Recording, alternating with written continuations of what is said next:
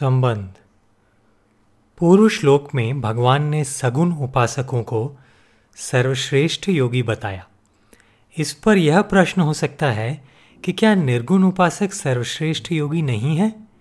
इसके उत्तर में भगवान कहते हैं, ये त्वक्षरम अनिर्देशम अव्यक्तम पर्युपासते, सर्वत्र गम अचिंत्यम च कूटस्थम अचलम ध्रुवम।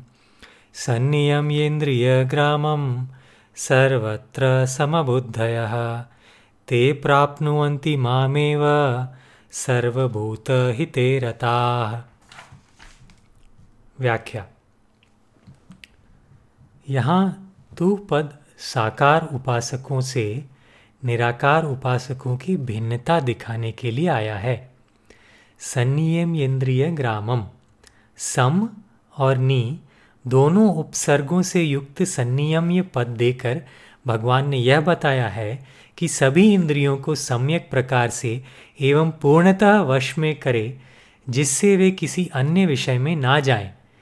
इंद्रियाँ अच्छी प्रकार से पूर्णतः वश में ना होने पर निर्गुण तत्व की उपासना में कठिनता होती है सगुण उपासना में तो ध्यान का विषय सगुण भगवान होने से इंद्रियाँ भगवान में लग सकती हैं क्योंकि भगवान के सगुण स्वरूप में इंद्रियों को अपने विषय प्राप्त हो जाते हैं।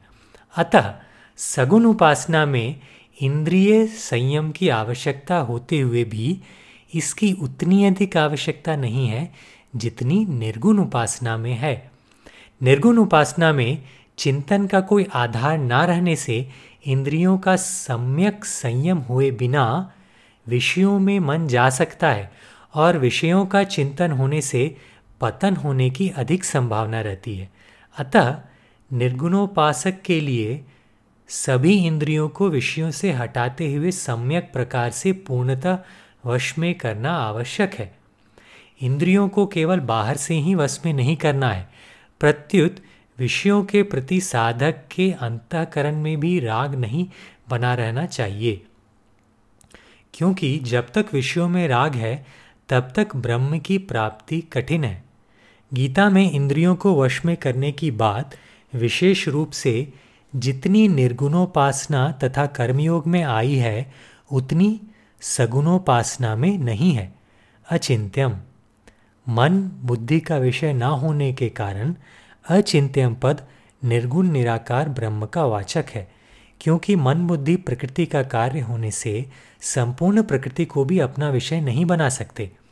फिर प्रकृति से अतीत, परमात्मा इनका विषय बन ही कैसे सकते हैं?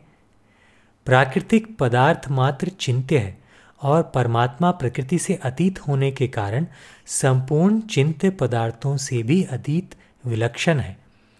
प्रकृति की सहायता के बिना उनका चिंतन वर्णन नहीं किया जा सकता। अतः परमात्मा को स्वयं से ही जाना जा सकता है।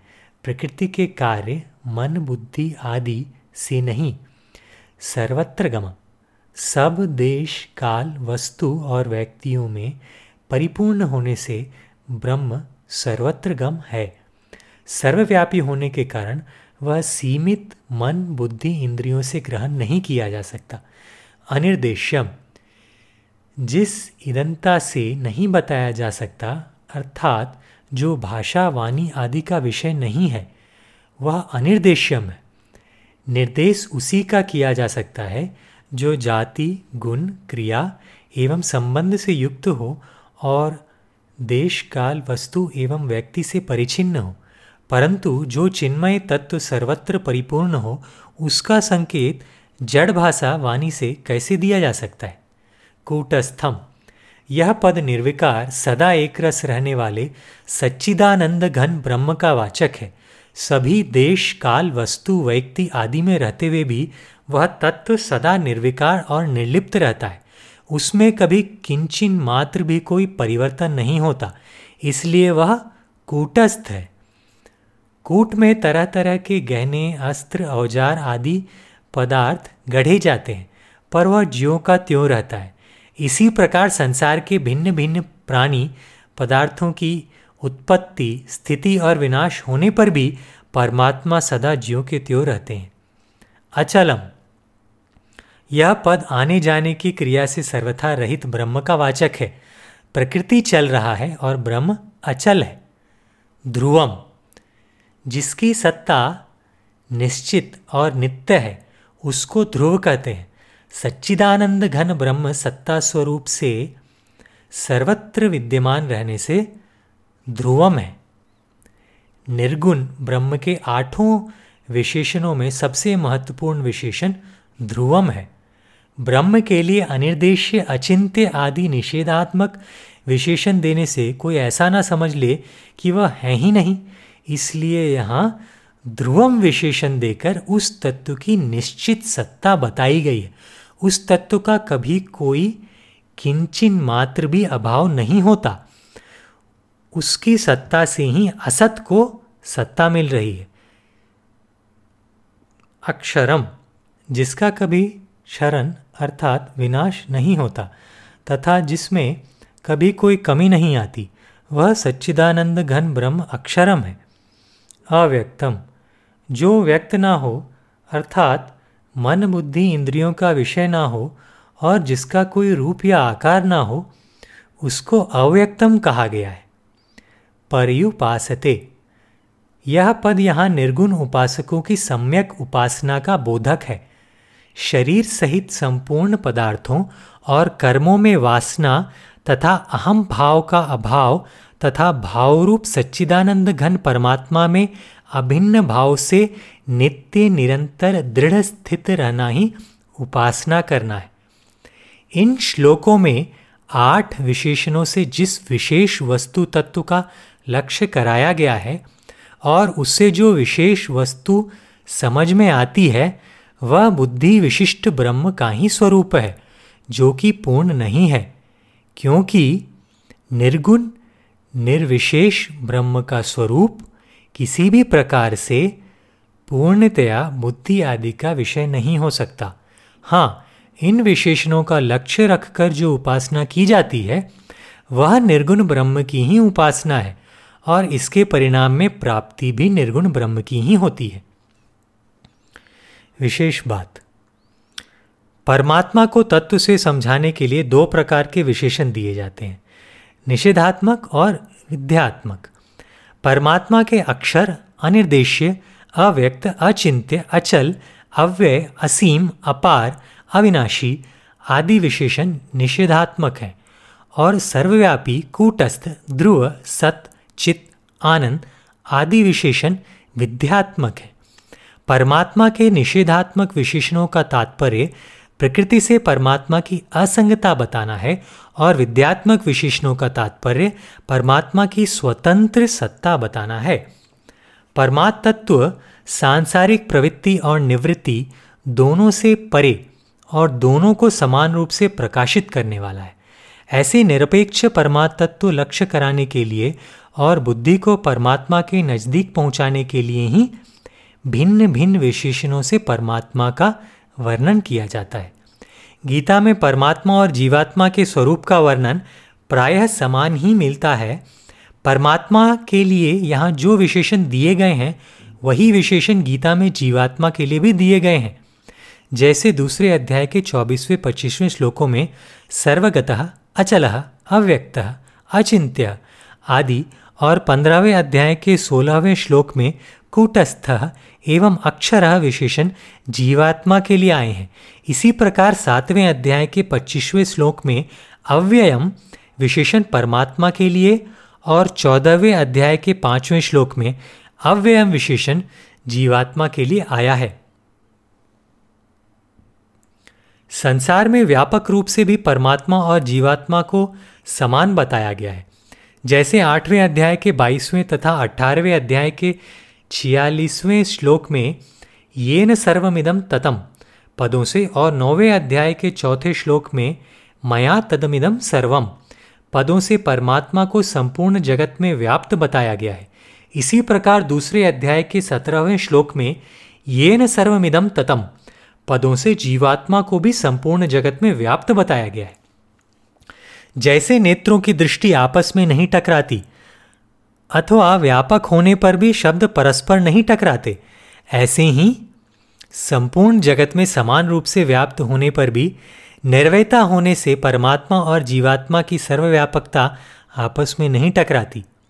सर्वभूत हिते रताह कर्मयोग के साधन में आसक्ति, ममता, कामना और स्वार्थ के त्याग की मुख्यता है। मनुष्य जब शरीर, धन, संपत्ति आदि पदार्थों को अपना और अपने लिए ना मानकर उनको दूसरों की सेवा में लगाता है, तब उसकी आसक्ति, ममता, कामना और स्वार्थ भाव का त्याग स्वतः हो जाता है। जिसका उद्देश्य प्राणी मात्र की सेवा करना ही है, वह अपने शरीर और पदार्थों को प्राणियों की सेवा में लगाएगा ही। शरीर को दूसरों की सेवा में लगाने से अहमता और पदार्थों को दूसरों की सेवा में लगाने से ममता नष्ट होती है। साधक का पहले से ही यह लक्ष्य होता है कि जो पदार्थ सेवा में लग रहे हैं, वे सेव्य के ही हैं। अतः कर्मयोग के साधन में संपूर्ण प्राणियों के हित में रत रहना अत्यंत आवश्यक है।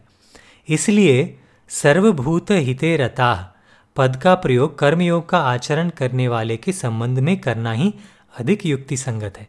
परंतु भगवान ने इस पद का प्रयोग यहाँ तथा पाँचवें अध्याय के पच्चीसवें श्लोक में दोनों ही स्थानों पर ज्ञान योगियों के संबंध में किया है। इससे यही सिद्ध होता है कि कर्मों से सर्वथा संबंध विच्छेद करने के लिए कर्मयोग की प्रणाली को अपनाने की आवश्यकता ज्ञान योग में भी है।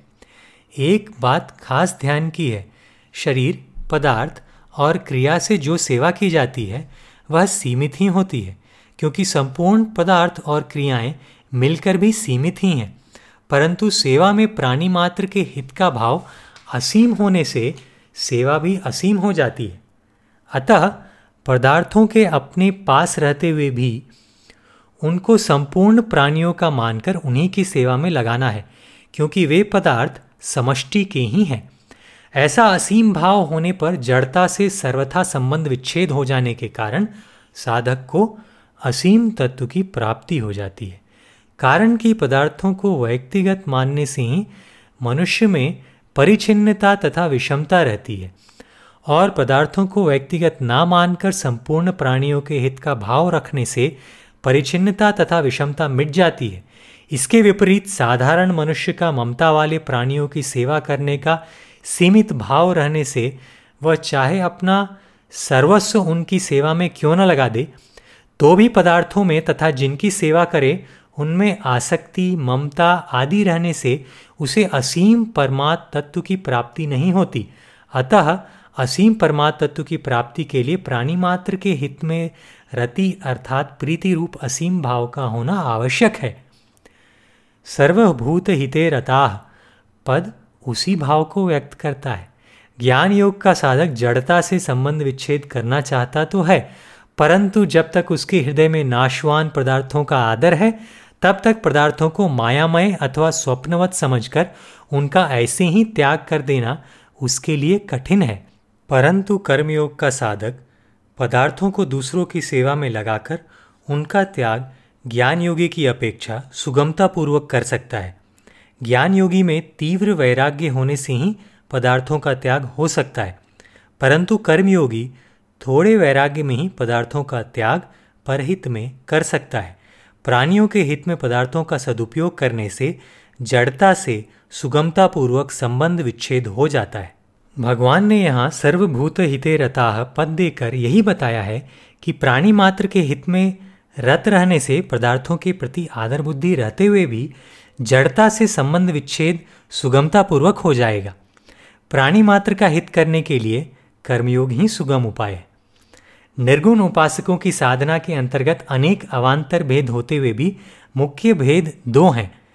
जड़ चेतन और चर अचर के रूप में जो कुछ प्रतीत होता है, वह सब आत्मा या ब्रह्म है और जो कुछ दृश्य वर्ग प्रतीत होता है, वह अनित्य क्षण भंगुर और असत है। इस प्रकार संसार का बाध करने पर जो तत्व शेष रह जाता है, वह आत्मा या ब्रह्म है।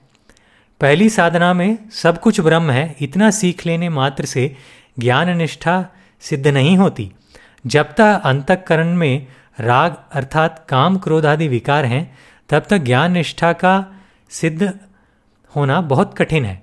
जैसे राग मिटाने के लिए कर्मयोगी के लिए सभी प्राणियों के हित में रति होना आवश्यक है, ऐसे ही निर्गुण उपासना करने वाले साधकों के लिए भी प्राणी मात्र के हित में रति होना आवश्यक है। तभी राग मिटकर ज्ञान निष्ठा सिद्ध हो सकती है। इसी बात का लक्ष्य कराने के लिए यहाँ सर्वभूत हिते रताह पदाएँ हैं। दूसरी साधना में जो साधक संसार से उदासीन रहकर एकांत में ही तत्व का चिंतन करते रहते हैं, उनके लिए कर्मों का स्वरूप से त्याग सहायक तो होता है, परंतु केवल कर्मों का स्वरूप से त्याग कर देने मात्र से ही सिद्धि प्राप्त नहीं होती। प्रत्युत सिद्धि प्राप्त करने के लिए भोगों से वैराग्य और शरीर इंद्रिय मन बुद्धि में अपनेपन के त्याग की अत्यंत आवश्यकता है। इसलिए वैराग्य और निर्ममता के लिए सर्वभूत हिते रताह होना आवश्यक है। ज्ञान योग का साधक प्रायः समाज से दूर असंग रहता है। अतः उसमें व्यक्तित्व रह जाता है, जिसे दूर करने के लिए संसार मात्र के हित का भाव रहना अत्यंत आवश्यक है। वास्तव में असंगता शरीर से ही होनी चाहिए। समाज से असंगता होने पर अहम भाव दृढ़ होता है, अर्थात मिटता नहीं। जब तक साधक अपने को शरीर से स्पष्टता अलग अनुभव नहीं कर लेता, तब तक संसार से अलग रहने मात्र से उसका लक्ष्य सिद्ध नहीं होता, क्योंकि शरीर भी संसार का ही अंग है, और शरीर में तादात्मय और ममता का ना रहना ही उससे वस्तुता अलग होना है। तादात्मय और ममता मिटाने के लिए साधक को प्राणी मात्र के हित में लगना आवश्यक है। दूसरी बात यह है कि साधक सर्वदा एकांत में ही रहे, यह संभव भी नहीं, क्योंकि शरीर निर्वाह के लिए उसे व्यवहार क्षेत्र में आना ही पड़ता है और वैराग्य में कमी होने पर उसके व्यवहार में अभिमान के कारण कठोरता आने की संभावना रहती है तथा कठोरता आने से उसके व्यक्तित्व का नाश नहीं होता, अतः उसे तत्व की प्राप्ति में कठिनता होती है। व्यवहार में कहीं कठोरता आना आ जाए, इसके लिए भी यह ज़रूरी है कि साधक सभी प्राणियों के हित में रत रहे। ऐसे ज्ञान योग के साधक द्वारा सेवा कार्य का विस्तार चाहे ना हो, परंतु भगवान कहते हैं कि वह भी मेरे को ही प्राप्त कर लेगा। सगुणोपासक और निर्गुणोपासक दोनों ही प्रकार के साधकों के लिए संपूर्ण प्राणियों के हित का भाव रखना ज़रूरी है। संपूर्ण प्राणियों के हित से अलग अपना हित मानने से अहम अर्थात व्यक्तित्व बना रहता है, जो साधक के लिए आगे चलकर बाधक होता है। वास्तव में कल्याण अहम के मिटने पर ही होता है। अपने लिए किए जाने वाले साधन से अहम अपने लिए किए जाने वाले साधन से अहम बना रहता है। इसलिए अहम को पूर्णतया मिटाने के लिए साधक को प्रत्येक क्रिया, खाना, पीना, सोना आदि एवं जप, ध्यान, पाठ, स्वाध्याय आदि भी संसार मात्र के हित के लिए ही करनी चाहिए। संसार के हित में ही अपना हित निहित है। भगवान की मात्र शक्ति परहित में लग रही है। अतः जो सबके हित में लगेगा, भगवान की शक्ति उसके साथ हो जाएगी। केवल दूसरे के लिए वस्तुओं को देना और शरीर से सेवा कर देना ही सेवा नहीं है। प्रत्युत अपने लिए कुछ भी ना चाहकर दूसरे का हित कैसे हो, उसको सुख कैसे मिले, इस भाव से कर्म करना ही सेवा है। अपने को सेवक कहलाने का भाव भी मन में नहीं रहना चाहिए। सेवा तभी हो सकती है जब सेवक जिसकी सेवा करता है, उसे अपने से अभिन्न मानता है और बदले में उससे कुछ भी लेना नहीं चाहता। जैसे मनुष्य बिना किसी के उपदेश दिए अपने शरीर की सेवा स्वतः ही बड़ी सावधानी से करता है और सेवा करने का अभिमान भी नहीं करता। ऐसे ही सर्वत्र भगवत बुद्धि होने से भक्त की स्वतः सबके हित में रति, रहती है। उनके द्वारा प्राणी मात्र का कल्याण होता है, परंतु उनके मन में लेश मात्र भी ऐसा भाव नहीं होता कि हम किसी का कल्याण कर रहे हैं। उनमें अहंता का सर्वथा अभाव हो जाता है। अतः ऐसे जीवन मुक्त महापुरुषों को आदर्श मानकर साधक को चाहिए कि सर्वत्र आत्मबुद्धि करके संसार के किसी भी प्राणी को किंचन मात्र भी दुख ना पहुंचाकर उनके हित में सदा तत्परता से स्वाभाविक ही रत रहे। सर्वत्र समबुद्धय।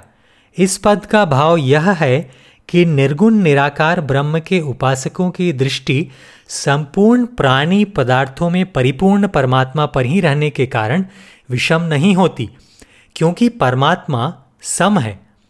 यहाँ भगवान ज्ञान निष्ठा वाले उपासकों के लिए इस पद का प्रयोग करके एक विशेष भाव प्रकट करते हैं कि ज्ञान मार्गियों के लिए एकांत में रहकर तत्व का चिंतन करना ही एकमात्र साधन नहीं है, क्योंकि समबुद्धया पद की सार्थकता विशेष रूप से व्यवहार काल में ही होती है। दूसरी बात, संसार से हटकर शरीर को निर्जय स्थान में ले जाना ही सर्वथा एकांत सेवन नहीं है, क्योंकि शरीर भी तो संसार का ही एक अंग है। शरीर और संसार को अलग अलग देखना विषम बुद्धि है। अतः शरीर और संसार को एक देखने पर ही समबुद्धि हो सकती है। वास्तविक एकांत की सिद्धि तो परमात्म तत्व के अतिरिक्त अन्य सभी पदार्थों अर्थात शरीर और संसार की सत्ता का अभाव होने से ही होता है। साधन करने के लिए एकांत भी उपयोगी है। परंतु सर्वथा एकांत से भी साधक के द्वारा व्यवहार काल में भूल होना संभव है। शरीर में अपनापन ना होना ही वास्तविक एकांत है। अतः साधक को चाहिए कि वास्तविक एकांत को लक्ष्य में रखकर, अर्थात शरीर, इंद्रिया, मन और बुद्धि से अपनी अहमता ममता हटाकर, सर्वत्र परिपूर्ण ब्रह्म में अभिन्न भाव से स्थित रहे, ऐसे साधक ही वास्तव में समबुद्धि हैं। गीता में समबुद्धि का तात्पर्य समदर्शन है, ना कि समवर्तन। पाँचवें अध्याय के अठारहवें श्लोक में भगवान ने विद्या और विनय युक्त ब्राह्मण तथा गाय, हाथी, कुत्ता और चांडाल, इन पाँच प्रकृतियों के नाम गिनाए हैं, जिनके साथ व्यवहार में किसी भी प्रकार से समता होनी संभव नहीं। वहाँ भी समदर्शिन पद प्रयुक्त हुआ है। इससे यह तात्पर्य निकलता है कि सबके प्रति व्यवहार कभी समान नहीं हो सकता। व्यवहार एक समान कोई कर सकता भी नहीं और होना चाहिए भी नहीं। व्यवहार में भिन्नता होनी आवश्यक है। व्यवहार में साधक की विभिन्न प्राणी पदार्थों की आकृति और उपयोगिता पर दृष्टि रहते हुए भी वास्तव में उसकी दृष्टि उन प्राणी पदार्थों में परिपूर्ण परमात्मा पर ही रहती है। जैसे विभिन्न प्रकार के गहनों से तत्व में कोई अंतर नहीं आता, ऐसे ही विभिन्न प्रकार के व्यवहार से साधक की तत्व दृष्टि में कोई अंतर नहीं आता। संपूर्ण प्राणियों के प्रति साधक में आंतरिक समता रहती है। यहाँ समबुद्धया पद उस आंतरिक समता की ओर ही लक्ष्य कराया गया है। सिद्ध महापुरुषों की दृष्टि में एक परमात्मा के सिवाय दूसरी सत्ता ना रहने के कारण वे सदा और सर्वत्र समबुद्धि ही हैं। सिद्ध महापुरुषों की स्वतः सिद्ध स्थिति ही साधकों के लिए आदर्श होती है और उसी को लक्ष्य करके वे चलते हैं। साधकों की दृष्टि में परमात्मा के सिवाय अन्य पदार्थों की जितने अंश में सत्ता रहती है उतने ही अंश में उनकी बुद्धि में समता नहीं रहती। अतः साधक की बुद्धि में अन्य पदार्थों की स्वतंत्र सत्ता जैसे जैसे कम होती जाएगी वैसे वैसे ही उसकी बुद्धि सम होती जाएगी।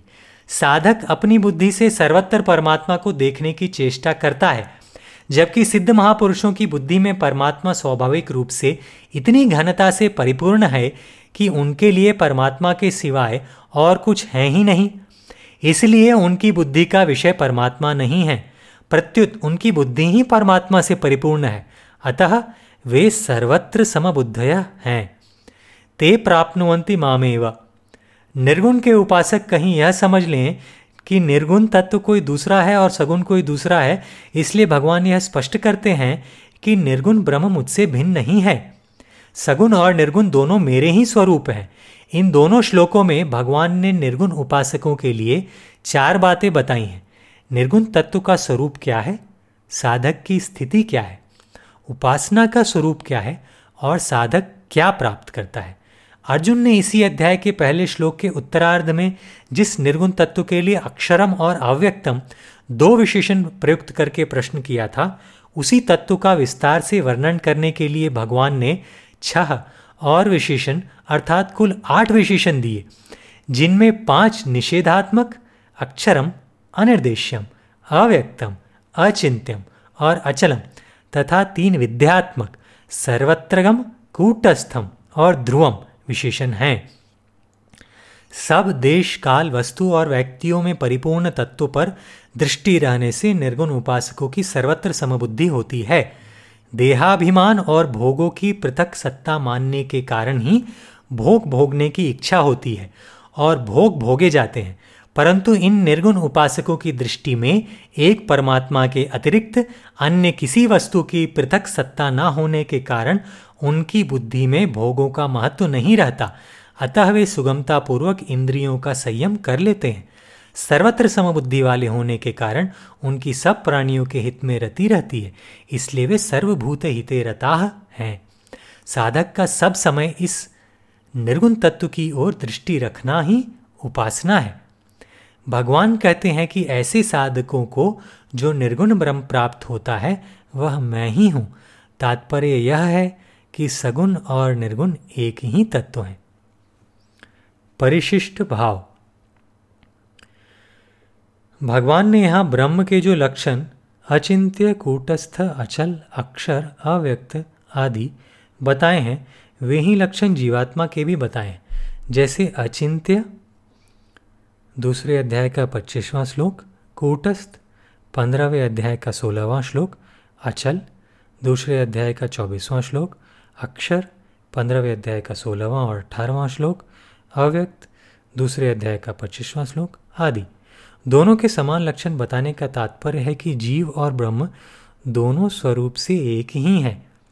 देह के साथ संबंध होने से अनेक रूप से जो जीव है, वही देह के साथ संबंध न होने से एक रूप से ब्रह्म है।